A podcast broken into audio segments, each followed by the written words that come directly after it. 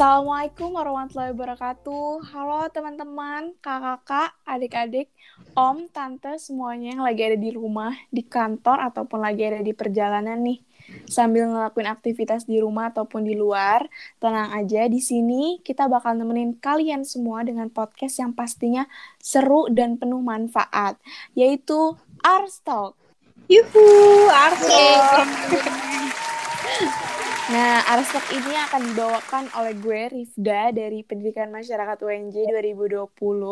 Dan tentunya gue nggak sendirian nih, gue ditemenin sama teman-teman gue. Mana nih suaranya? Halo, hai semuanya. Nah, udah pada denger kan nih suaranya nih? Yang pertama ada Amara.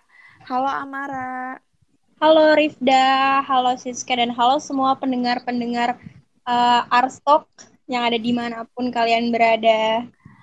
Yap, betul. Selanjutnya ada namanya Siska nih. Halo Siska. Halo Rifda, halo Amara. Oke, boleh nih Amara atau Siska siapa nih mau perkenalan dulu? Tadi kan gue udah perkenalan nih. Oke semuanya, uh, biasanya perkenalan tuh ngasih tahu apa aja sih? Nama kali ya. Oke, nama gue Amara Febranida kebetulan sama nih mahasiswa dari Pendidikan Masyarakat UNJ angkatan 2020 yang uh, masih maba dong ya berarti. Waduh, maba ya. Serem dong. nah, sekarang gue nih. Uh, nama gue Siska Dwi Septiana dari Penmas dari Pendidikan Masyarakat Universitas Negeri Jakarta angkatan 2020. Oke, udah pada kenalan semua nih pendengar Arstok. Berarti udah pada kenal kan nih di sini ada siapa aja? Gimana nih, Ra? Sis kabarnya aman kan semuanya? Aman dong pastinya. Aman dong, alhamdulillah. Karena kan uh, kita baru aja libur Lebaran ya, habis kumpul keluarga, habis habis liburan dan uh, lagi punya uang THR nih. Wah, makanya pasti lagi bahagia-bahagia banget nih sekarang. Beh, betul banget, betul banget.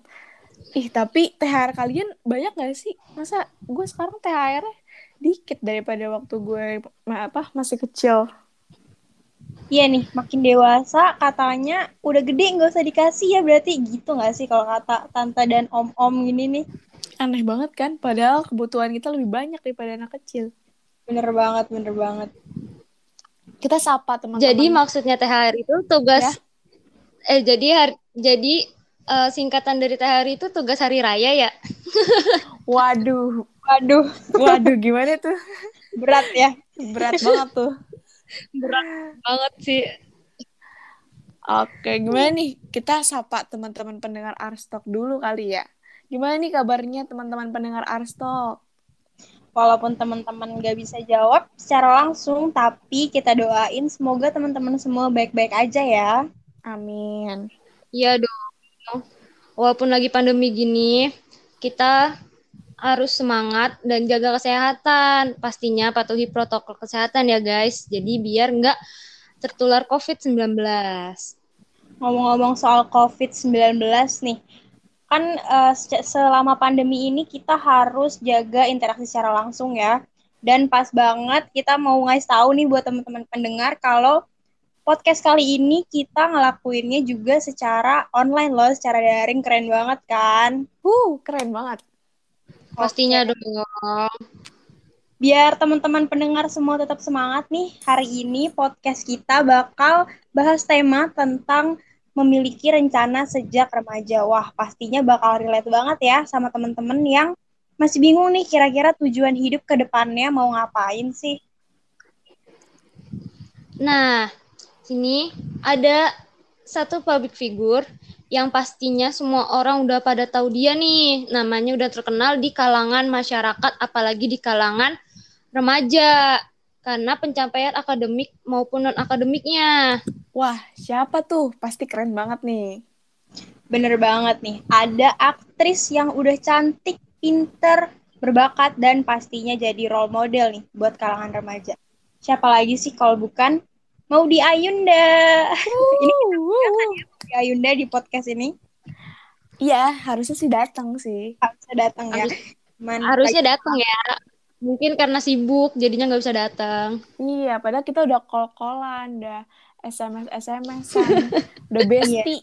Udah bestie banget. Oke.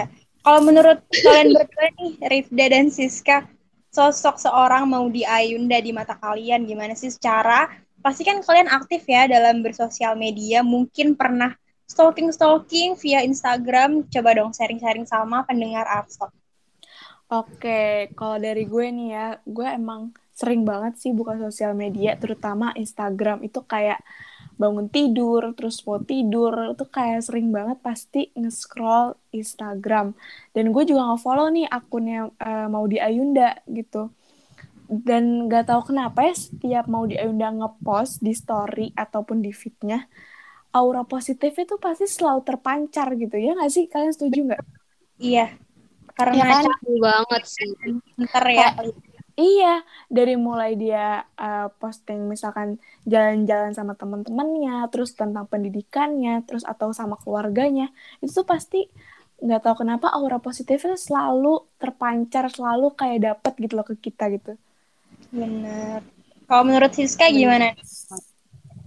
Gak heran sih ya, seorang Maudio Yunda bisa diterima di dua universitas bergengsi di dunia. Harvard and eh, dan Stanford. Dengar-dengar nih guys, katanya Maudi sudah berangan-angan untuk kuliah di Harvard sejak masih SD loh. Wah, SD. Keren kan? Kita zaman SD kayaknya belum sampai kepikiran mau kuliah di Harvard deh. Ya gue yakin sih Lura baru mikirin jajan cilok doang kan. Enggak sih gue kayaknya. ya kan? Mana ada mikirin iya, sekolah iya. di Harvard. nah, pendengar Art Talk mungkin berpikir, apa ya yang dilakukan orang tua Maudi sampai anak mereka bisa berpikir jauh ke depan dan konsisten mewujudkan cita-citanya? Dan di usia berapa sebaiknya anak maupun remaja bisa diajak untuk membuat daftar keinginan dan rencana masa depan? Nah, nih gue punya penelitian uh, dari psikolog namanya Alzena Mashkori MC. Katanya anak usia 4 sampai 5 tahun itu udah bisa belajar membuat rencana kegiatan. Contohnya nih, misalkan mereka setelah mandi itu biasanya mereka udah mikirin nih setelah mandi pengen main bola atau setelah mandi pengen main boneka itu biasanya mereka udah mikirin tuh Nah, tapi untuk membuat rencana masa depan yang berkaitan dengan ingin menjadi apa, terus bagaimana cara meraihnya, itu biasanya rentang usianya yang tepat itu ada di sekitar 16 tahun. Meskipun ada juga sih remaja yang berusia lebih muda udah mampu membuat rencana. Karena biasanya itu karena perkembangan pola pikirnya. Wah, pengetahuan baru banget nih ya buat kita semua yang ternyata kalau mau punya rencana buat masa depan itu udah bisa dimulai dipikirin sejak usia dini. Dan dari cerita mau di Ayunda barusan, bisa nih untuk jadi inspirasi buat kita semua untuk memiliki rencana di masa depan. Bener banget nih. Ada banyak hal yang bisa kita lakuin untuk memulai merencanakan masa depan kalian nih.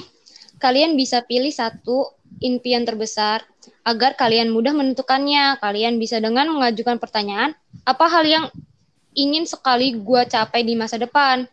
Jika kalian masih bingung, bisa dengan menyebut hal-hal yang kalian sukai dan dibantu dikaitkan ke hal tersebut dengan profesi yang ada. Ya, bener banget. Selanjutnya, yang kedua, kalian bisa diskusiin nih tujuan dari mimpi tersebut. Misalkan, tadi dari pernyataan pertanyaan yang pertama nih kayak kalian ingin ingin sekali mencapai apa nih di masa depan.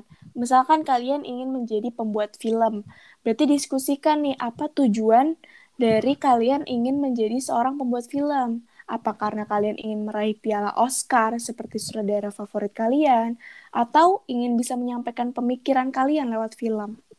Nah, jika kalian sudah bisa menyebut tujuan dari rencana masa depan kalian sendiri, jangan lupa juga untuk menanyakan kepada diri kalian sendiri nih, bagaimana tujuan tersebut bisa bermanfaat bagi orang lain. Karena sayang banget guys, kalau misalkan kita udah punya mimpi yang bagus, tapi nggak bisa bermanfaat untuk orang banyak. Setuju banget nih. Dan selanjutnya, kalian juga bisa untuk bikin tahapan gimana untuk mencapai mimpi kalian. Nah, tahapan ini sangat penting loh guys, karena mengingat di usia remaja ini pasti banyak yang cuma sekedar ingin nih, namun nggak punya rencana yang terukur untuk mencapainya. Bener banget nggak sih? Benar banget, itu sering banget sih gue kadang pengen A, B, C, D, tapi suka lupa gitu. Kita tuh punya kemampuan terbatas. Iya, bener banget tuh. Agar lebih mudah nih, kita bisa pakai cara mengibaratkan kalau mimpi kita itu sebagai tangga teratas. Nah, anak tangga di bawahnya ini sebagai langkah-langkah kita untuk mencapainya. Misalnya seperti yang tadi dibilang sama Rifda tuh, kalau kita pengen jadi pembuat film, pasti kita udah kepikiran untuk uh, masuk kuliah perfilman gitu ya. Nah, kita bisa bikin uh, langkah ini tuh lebih rinci lagi dengan uh, misalnya ikut eskul sinematografi bisa atau uh, kita coba membuat film pendek atau jadi youtuber bikin konten YouTube per bulan juga bisa atau dengan uh, mengikuti uh, kompetisi-kompetisi uh, lomba video gitu ya. Bener banget, bener banget. Apalagi yang sekarang uh, sosial media tuh udah marak banget ya kayak semua orang pakai sosial media gitu. Apalagi YouTube kan, YouTube YouTube lebih dari TV. Iya lagu ya. lagu, kok jadi lagu. nah, setelah kalian melakukan tahap yang tadi udah disebutin, Terakhir, pertimbangan hal yang bisa menghambat mimpi tersebut. Optimis memang penting, namun mengetahui apa yang berpotensi membuat mimpi tidak tercapai atau sulit tercapai juga tidak kalah penting, guys. Tanyakan pada diri kalian sendiri. Apa kebiasaan buruk atau hal yang kalian lakukan ketika menghadapi kegagalan? Kalian udah tahu belum cara mengetahui kegagalan? Dengan mengetahuinya, kalian bisa menyiapkan respon terbaik untuk menghadapi hal tersebut maupun berusaha menghilangkan kebiasaan buruk. Yap, betul banget nih. Nih, gimana nih pendengar Arstok? Dari tadi kan kita udah ngasih gambaran nih ke kalian tentang memiliki sebuah rencana dari uh, eh dari juga ada tadi juga ada contoh seorang aktris ya, yaitu Maudi Ayunda. Kira-kira teman-teman pendengar Arstok nih, udah pada tahu belum apa sih makna dari sebuah perencanaan?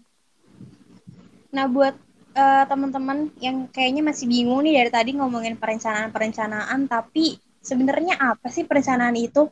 Gue ada satu uh, dari artikel, di situ ada definisi dari perencanaan yang katanya perencanaan adalah suatu proses dalam berpikir secara logis dan pengambilan keputusan yang rasional sebelum melakukan berbagai tindakan.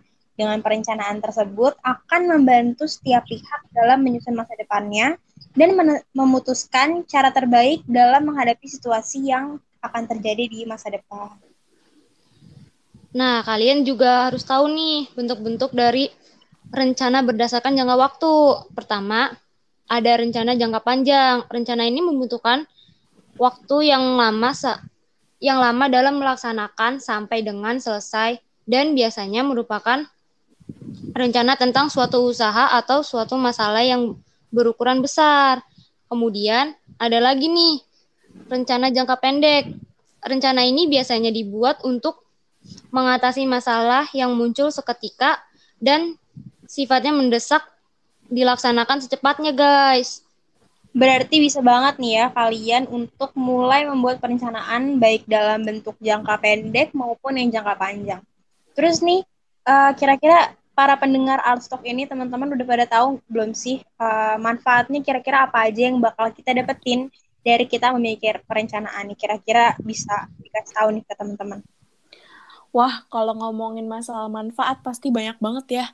Uh, apalagi masalah memiliki perencanaan itu banyak banget kita dapat manfaatnya.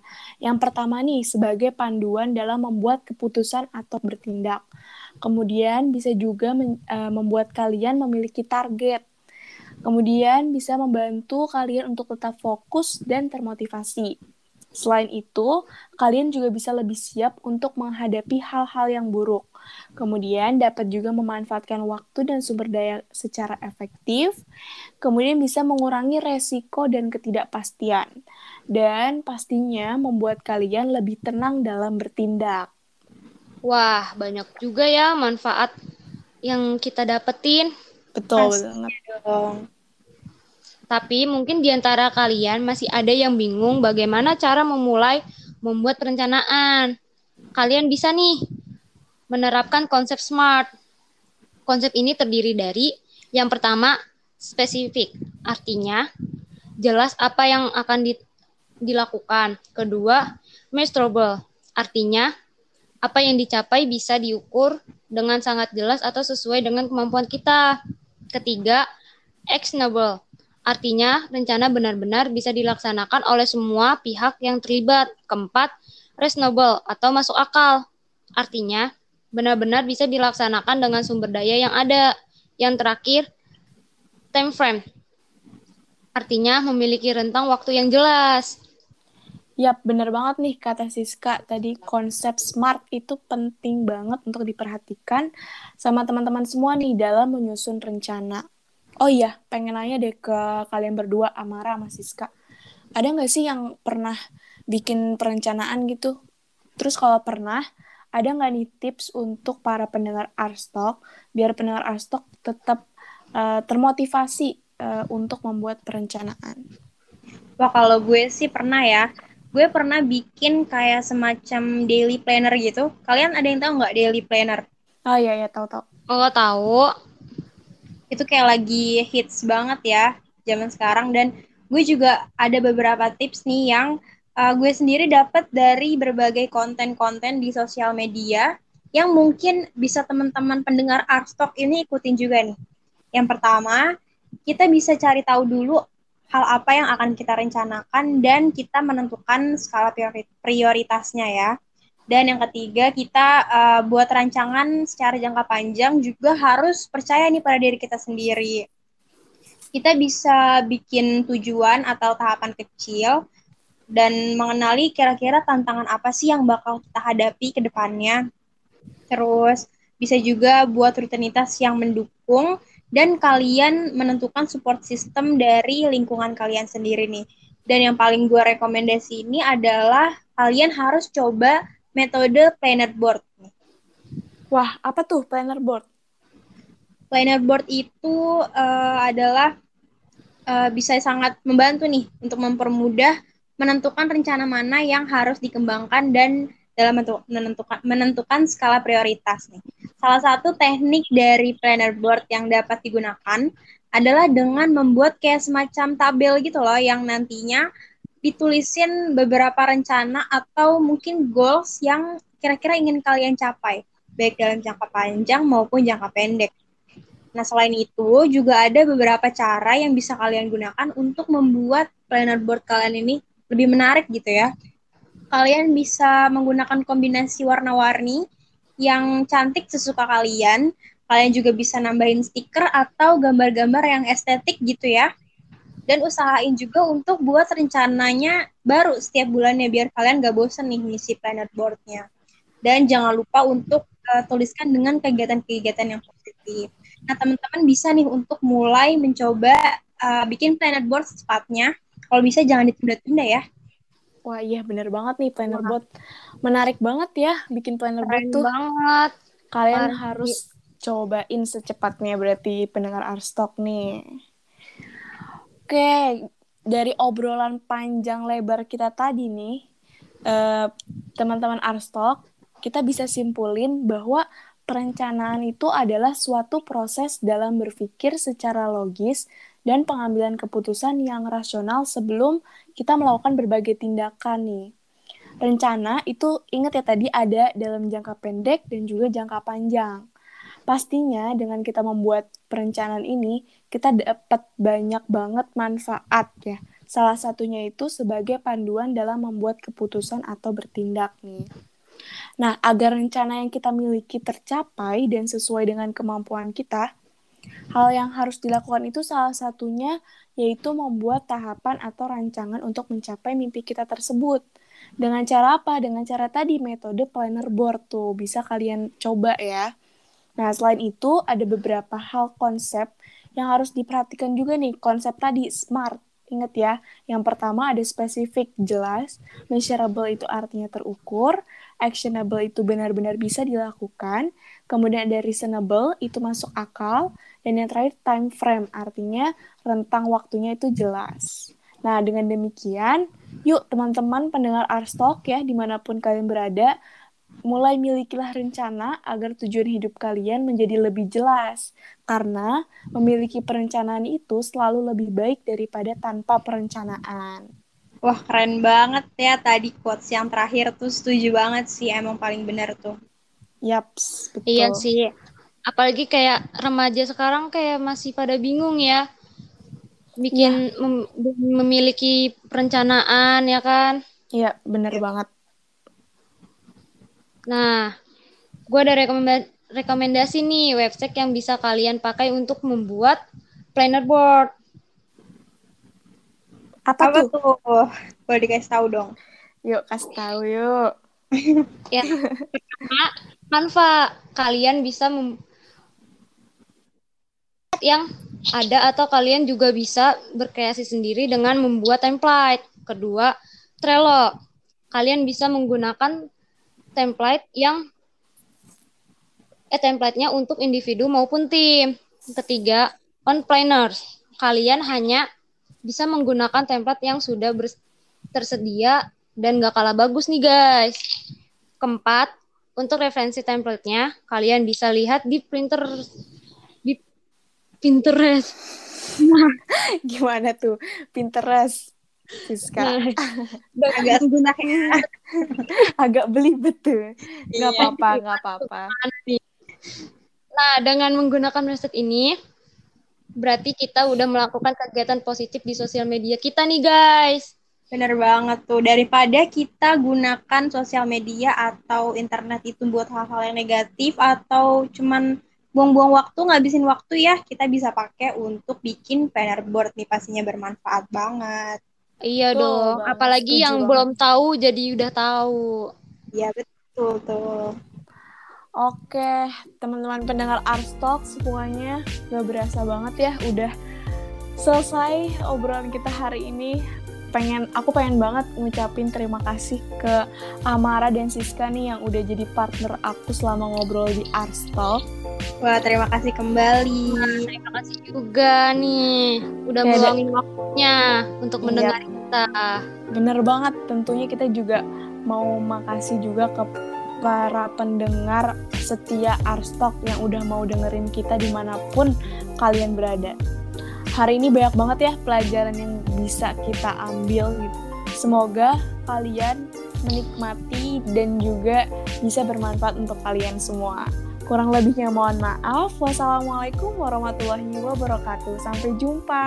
Sampai jumpa teman-teman. Bye. Bye.